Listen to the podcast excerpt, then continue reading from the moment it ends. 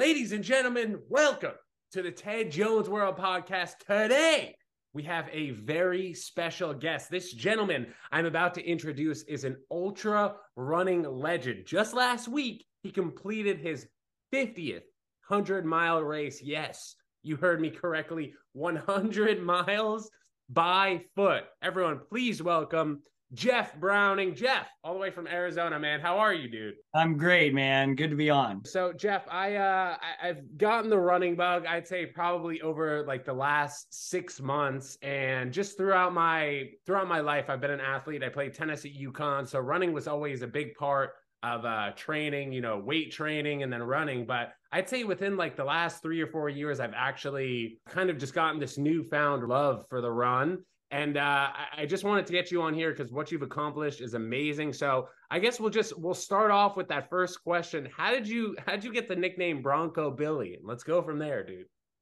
Uh, when I was first getting into the sport, um, I'd come from a climbing climbing and cycling background, and I had a buddy from Wyoming that I used to climb with, and he had this kind of catchphrase he'd always say, "Giddy up," and it kind of stuck because we used it for everything. So, and I grown up on a farm in Missouri, and I moved to Denver, and we were climbing at the time, my wife and I, and and we would always say stuff like, you know, if you're about to make a move on a climb and you're like, you know, you, you're belaying someone, you'd be like, giddy up, you know. And so we did. I was in the habit of using that from the climbing from the climbing days. We're using the word giddy up, and I my first friend in ultra running, one of my first friends, he was kind of a mentor. This guy. Um, Jason Moyer, claimed to be from um, a direct descendant of the Berserker tribe, right? So he he claimed to be a Viking, and and he is very Viking looking, you know, big go- red goatee and and blondish hair. But I used to call him Berserker, and because I was yelling "giddy up" all the time and um, that kind of stuff, when we were like stoked, he would say he would say he started calling me Bronco Billy. I don't know where he got it. he just started calling me that. Like you know, I'd call him Berserker, and he called me Bronco Billy, and I would say stuff like, "Get your battle axe, Berserker," you know, and he would say, you know, he would say that all the time. And then when um, blogs came around in like 2004, I got like I was a graphic designer and a branding person and I was like, okay, well, I, jeffbrowning.com wasn't available. And I wanted to write these blogs about my experiences in these long races and 100 mile races my family in the midwest was like what the heck are you doing? You know doing 100 mile races. And so i was doing race reports and those, those got really popular but they didn't have so jeff browning wasn't available. So i like started looking at all these things and i finally found go bronco billy. I found Bro- bronco billy wasn't available but i was like oh well go bronco billy. I wanted an action word. You know what if i couldn't run anymore? What if i can only bike? You know it, it couldn't be like run bronco billy. Right. So so I that's where it came from. And then blogs got popular, and then I was a designer and in tech, and so I automatically when smartphones came out, I was an early adopter of all the social media stuff, and so I got all the social media handles as well, and um, that's how Bronco Billy kind of took on it. And then after a while, man, people just some of the key people in our sport, which is a pretty small community, even extended across the West, they started calling me Bronco all the time. And so the nickname Bronco kind of stuck. You know, people would be see hear people in the races, they wouldn't even call me by my real name. They just call me, they'd be like, you're like, go Bronco, you know, and stuff like that. So do you, do you think that's also like tapping into a different personality? You know, well, I, this is a good question because I love this question when you sent it to me because I did. In the early days, I jokingly used it right? But i didn't realize now i've done a lot of mindset training and as a coach you train that's one of the things you're training ultra runners with is mindset and like visualization and and like that kind of stuff. And i didn't realize at the time but that's really what i was doing.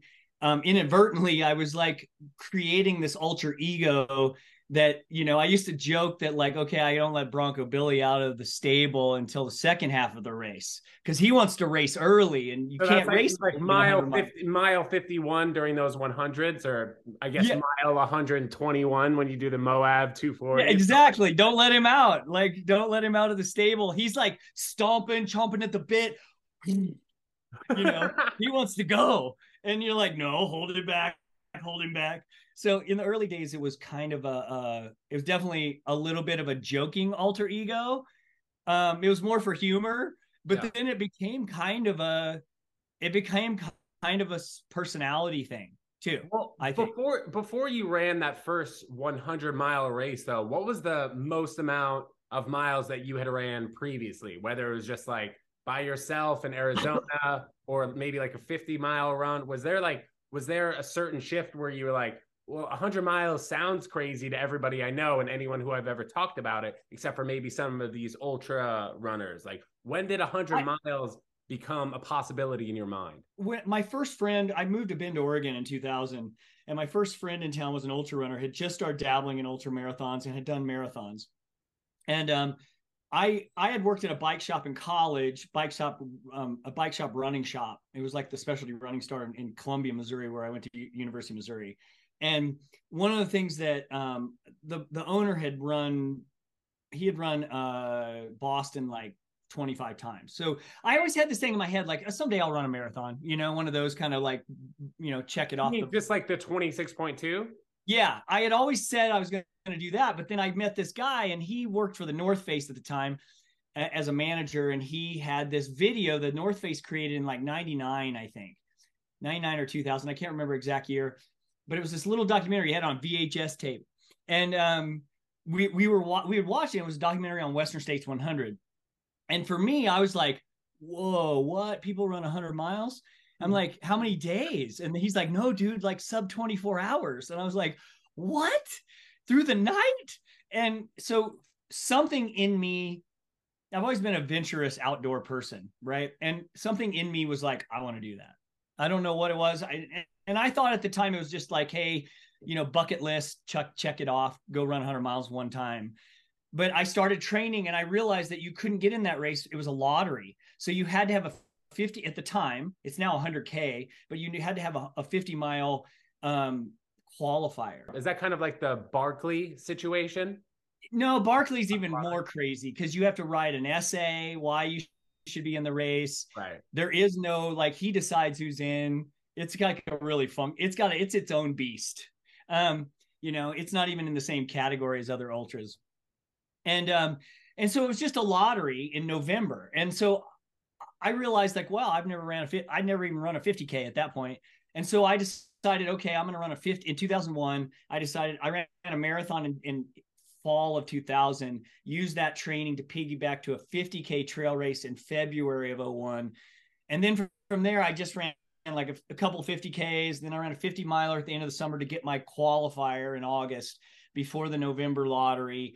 And then that got me into Western States. I got in in the lottery and ran my first 100 in 2002. So I ran like, you know, 50Ks, 50 milers, 100K. I kind of did the stair step thing in but training. from the So by the stair time I got step to 100, thing- it wasn't that big a deal. Sorry to interrupt again, but like the the stair step thing, you know, you'll hear people maybe who are just average everyday runners, they'll be like, all right, I want to run a half marathon, you know, something in New York City, people want to run the Brooklyn half. And then I'd say over 50% of the people that run that Brooklyn half are like, I am never running that distance again. Then maybe the other 50% are like, all right, I want to run that, you know, New York City marathon, the full marathon. Right. And it just it seems like the the crowd just keeps getting narrower and narrower. Was like after your first 50k, um, w- was there a mindset where you were like, "Oh, dude, I'm cruising. Like, I want to keep running. I want to keep uh keep building." What was your mindset like after that first 50k?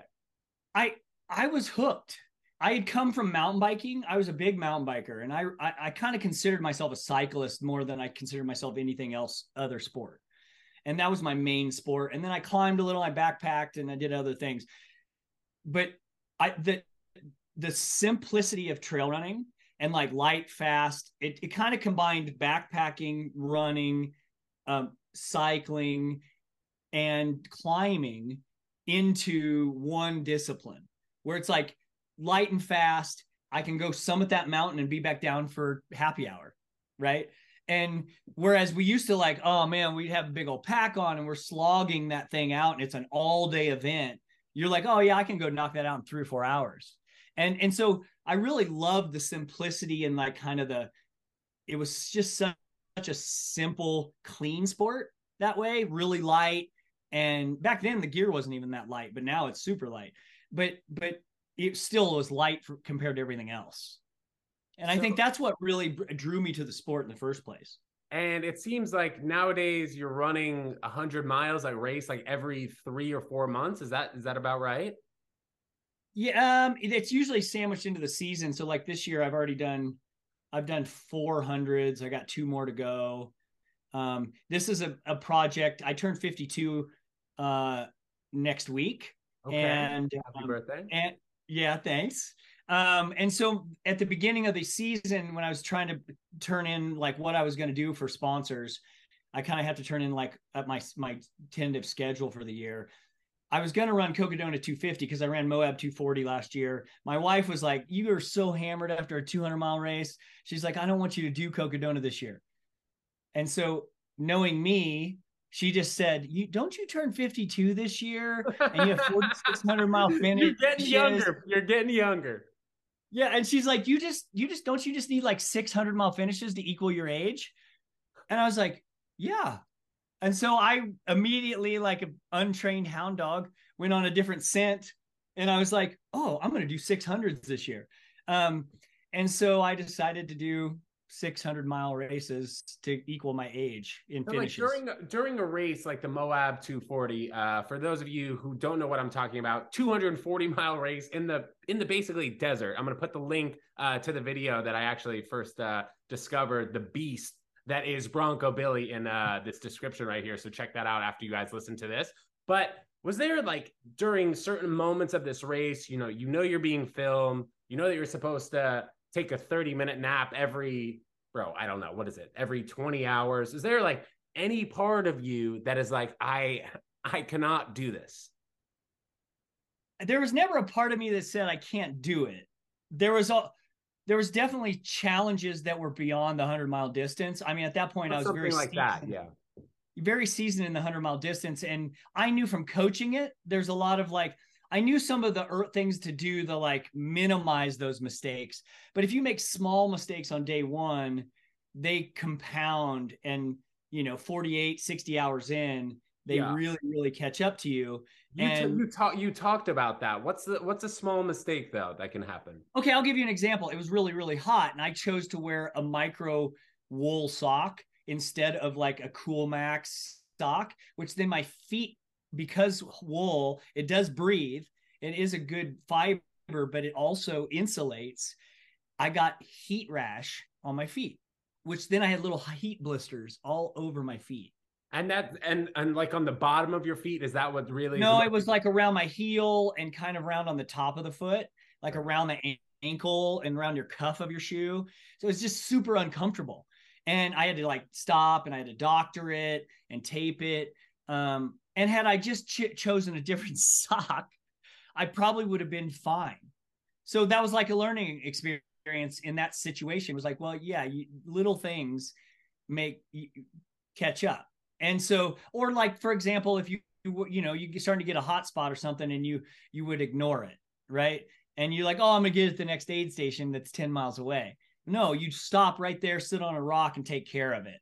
So little things you don't let them fester in those races because they so you you're carrying like a little tiny blister kit with you in a Ziploc bag, you know, it's like very bare minimum. And so you can actually take care of things on the fly you talk about the little mistakes are there do you have a certain diet before each race like 24 hours out? Like i know that it's probably pretty specific the morning of the race the night before the race but is there like yeah. week long where you have like a set amount of food how many miles you're going to run uh, since you've done it so yeah there's a i mean you, we always two week taper pretty much. 10 days to four, 12 days i you know you're backing off on your volume 50 to 60 percent um, and so you're peaking, you know, two to or basically three to six weeks out with a lot of volume, and then you taper that volume down by 50% the last two weeks.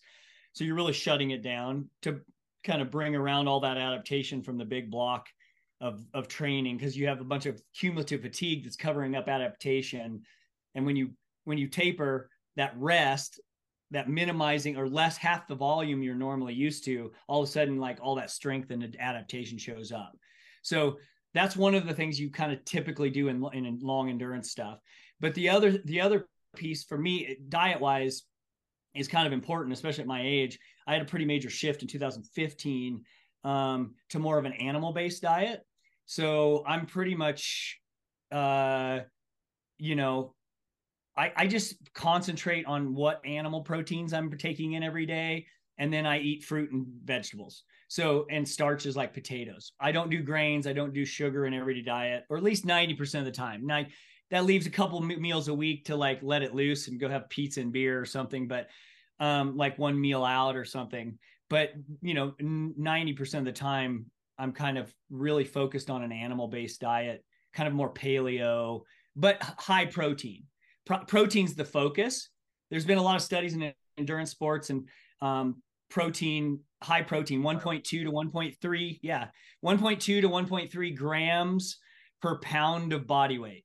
Now, is there, uh, let's say you wake up on a Wednesday, a day like uh, in two days from now, you ran the 100 mile race last week. Is there a certain amount of miles that you will know to run in your head, or is it kind of more like how you feel each day? How Go by feel.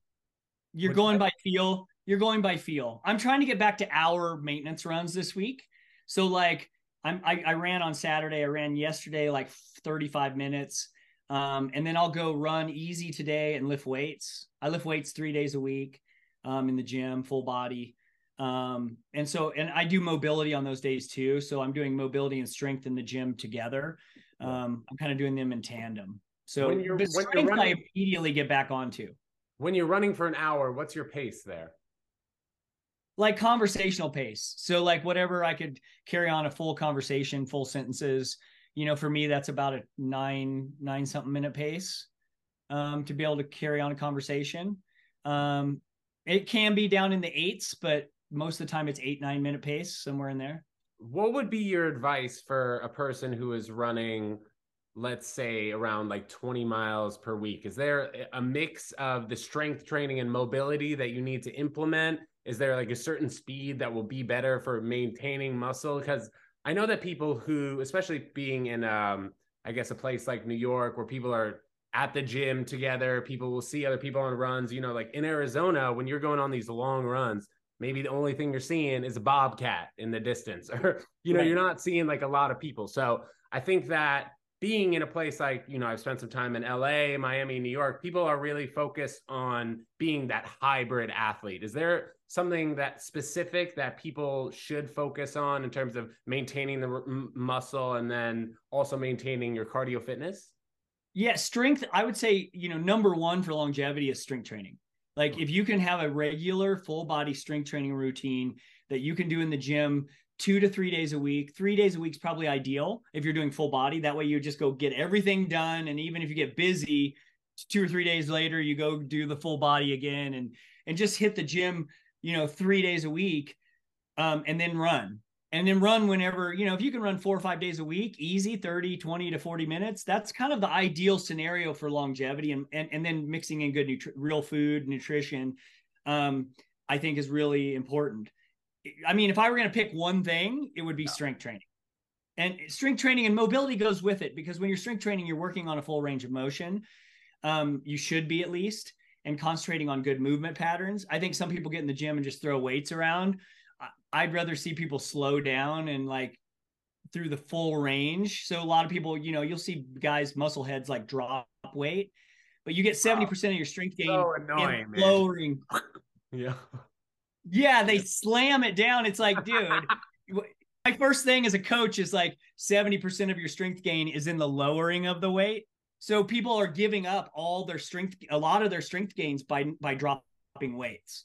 You know, by letting gravity do its thing. No, you need to control the weight. So if you're doing bench press or whatever, right, you should be controlling the weight on the way down, not dropping it on your chest. Yeah, and then right? I also I heard you also talking about mobility and running these long races where maybe there'll be a drop and you need to your body needs to adjust quickly to like that jerk of the motion where like if you hadn't been doing mobility stuff and you're just running on a flat surface that could be an issue where you'd get injured and that's where people as they age get injured right because they go into a range of motion they're not used to so if you're if you know if you trip and you go to catch yourself and you don't have good you can't lunge then you try to catch your body and you end up breaking a hip right? Yeah. Or a shoulder or something. Whereas if you've been doing mobility and you can go all the way down in full range of motion and your calf can touch your hamstring, right?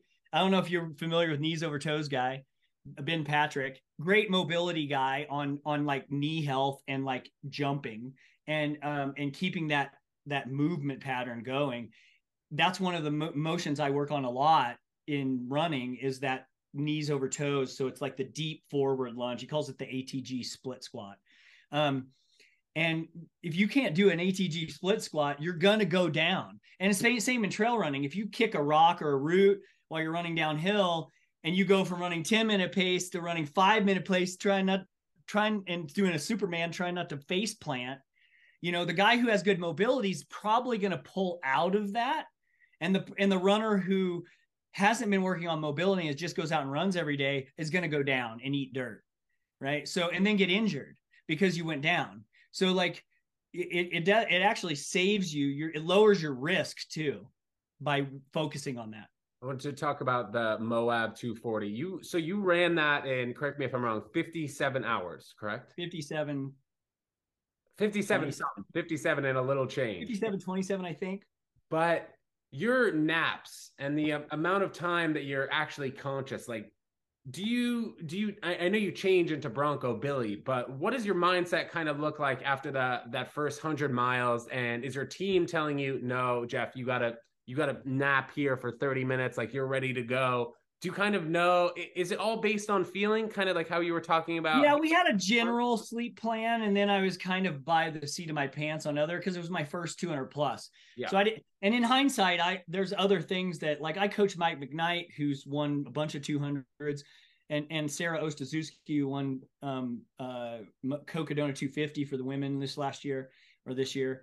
Um and she just won Ouray 100 like both of them we all trade notes because we're all racing up front. So we're all trying to like we're trying to fine tune because 200s are so new.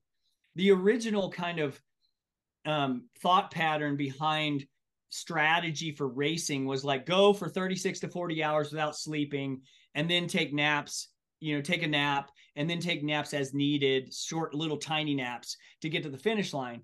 But what we're finding is actually if you if you sleep on night one, most people skip night one. If you sleep a little on night one and trick your body and say, hey, we slept, even if it was only like 20, 40 minutes, 20 to 40 minutes, somewhere in that range, enough to trick the body in the middle of the night that, hey, we got sleep, you know? And then you go back into the next day and you sleep one more time and then you get in race mode. Another last... another 20 to 40 minutes slumber, you mean? Yeah, some something like another 20 to 40 minutes up to an hour. Some i've had a couple athletes that are fast like take an hour nap on night two and then that gets them through night two and then they hopefully are finishing on day three.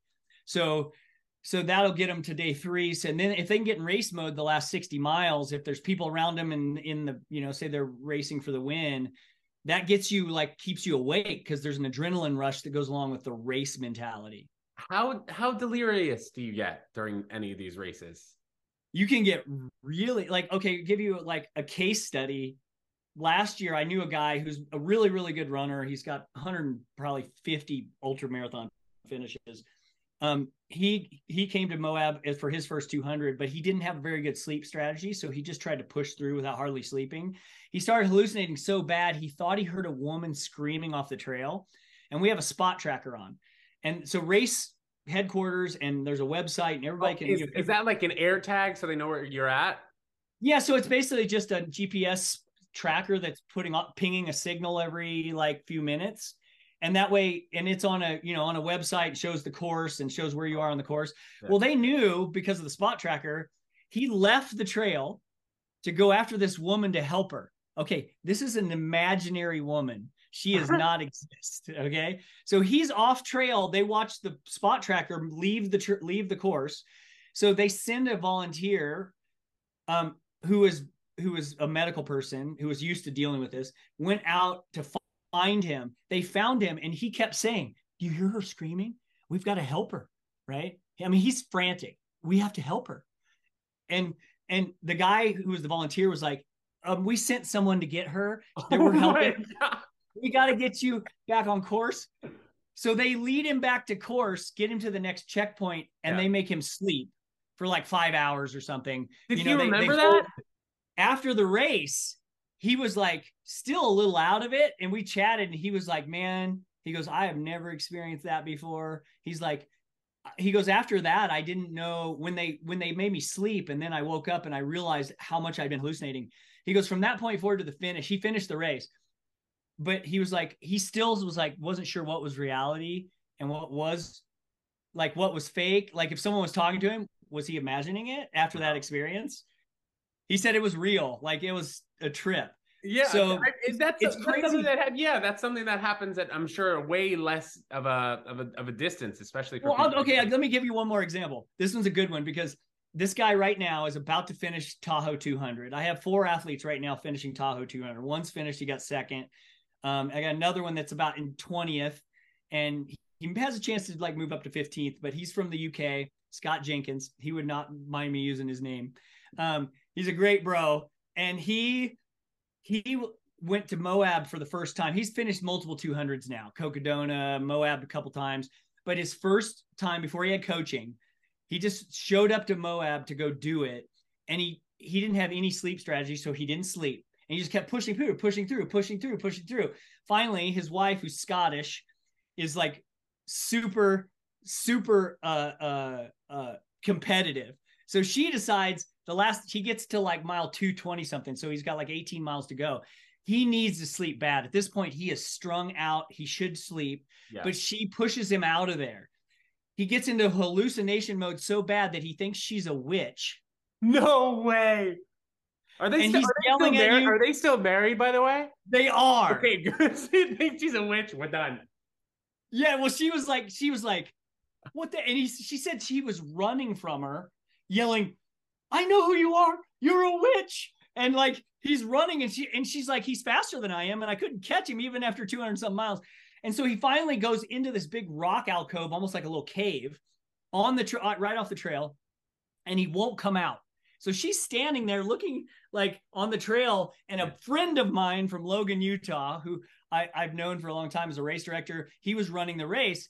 He comes, this guy Jason Wooden comes running up and he goes, he goes, "What are you doing?" And she's like, and he's in back there, you know, freaking out in the cave, and she's like, "I can't get him to come out. He's hallucinating." And she and he goes, "Hey, buddy, you want to come out?" And he's like, "No, I'm not coming out." And he goes, "I got a peanut butter cookie."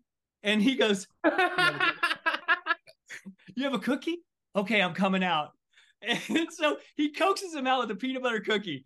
And and they become fast friends. Because he's got the cookie. Hilarious. And but even from that point forward, like getting him back and got him sleep, and then he wasn't hallucinating anymore. And then him and Wooden are been good friends ever, ever since. Wooden's paced him at Moab.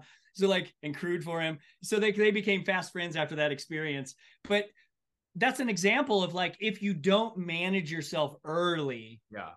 it catches up to you later. The little that- mistakes. Yeah, right. You sounds just like that's like straight experience, right? yeah. And and knowing yourself, some people need more sleep, some people can get by on less. You know, some people can fall asleep anywhere. Some people need like a specific routine to get themselves down because their brain won't shut down, um, and that kind of thing. But you, that's very unique to, to 200 plus distance, right? In 100 milers, you're going straight through. It's one night, you know, except at Hardrock, it's two nights for the back of the pack because it's a 48 hour cutoff. So there's two nights out. But and, and every once in a while in 100 people will take short little power nap in the middle of the night 20 20 40 minutes um, to get themselves kind of back on track if caffeine's not working but that's So- more for the middle the back of the pack up front we're not stopping at all we don't rest we just run straight through What's the next race that you're preparing for? um, i'm doing the rocky mountain slam so it is um, i'm doing i did bighorn in june um, I did Hardrock in July, and then I have um, Wasatch 100 and Bear 100 three weeks apart in September. So about another seven weeks. Damn, Jeff. So w- with all of these accomplishments in running, being an absolute legend out there, dude, like I just I just gotta say the, the mindset. And you know, like I'll tell people, you know, I'm working out every day, I'm waking up before 5 a.m. on some days, and people will just look at me and be like, why? I cannot imagine how many times you've gotten the why. And I could just I can only think, man, that it's just deep inside of you. So do you have another running goal in mind that you're working towards, or maybe you want to run the a 300 mile race? You want to see like how far you can get? What is your what's your mindset going forward after completing all these well, things? I'm, definitely taking another crack at the 200 plus. Okay. Yeah, I'm taking another crack at the 200 plus. I signed up for Cocodona 250 um, here in Arizona in May. A big 250 mile race um, that starts way down in Black Canyon City and works the way up and finishes in downtown Flagstaff. Um, I ran the 125 this last year. They had an inaugural 125. They're adding other distances to the race week of 250. So they added a 125 and like a 36 miler. Um, and I did the 125. So like for me, I'm just at this point, I'm just racking up kind of career stats, you know, um, 40 plus 40 plus ultra wins. I'm at 2,900 mile wins and I'm trying to get, you know, trying to obviously get to 30 as a minimum. I'm second in the world for 100 mile wins right now. Karl Meltzer is way ahead of me. He's got like 47 wins, but he was winning back when like it wasn't as competitive as it is today. The sport's grown so much in the last decade. Um, it's gotten way more competitive. So it's harder to get wins. Um, but he's got like such a huge stat, you know, as far as a record goes, it's probably untouchable. Um, but we'll see. I mean, maybe I can keep plugging away for the next dude, decade. I, dude, I I think you're gonna keep plugging away, man. I'll keep. I'll try. I would love to see you in action, man. So hopefully we'll stay in touch. Yeah, let me know if you're ever in Flagstaff. We'll get, get on a trail for sure. Jeff, thank you so much, man, and uh, we'll see you guys soon. Thank you everybody for watching and tuning in. Jeff, giddy up, giddy up.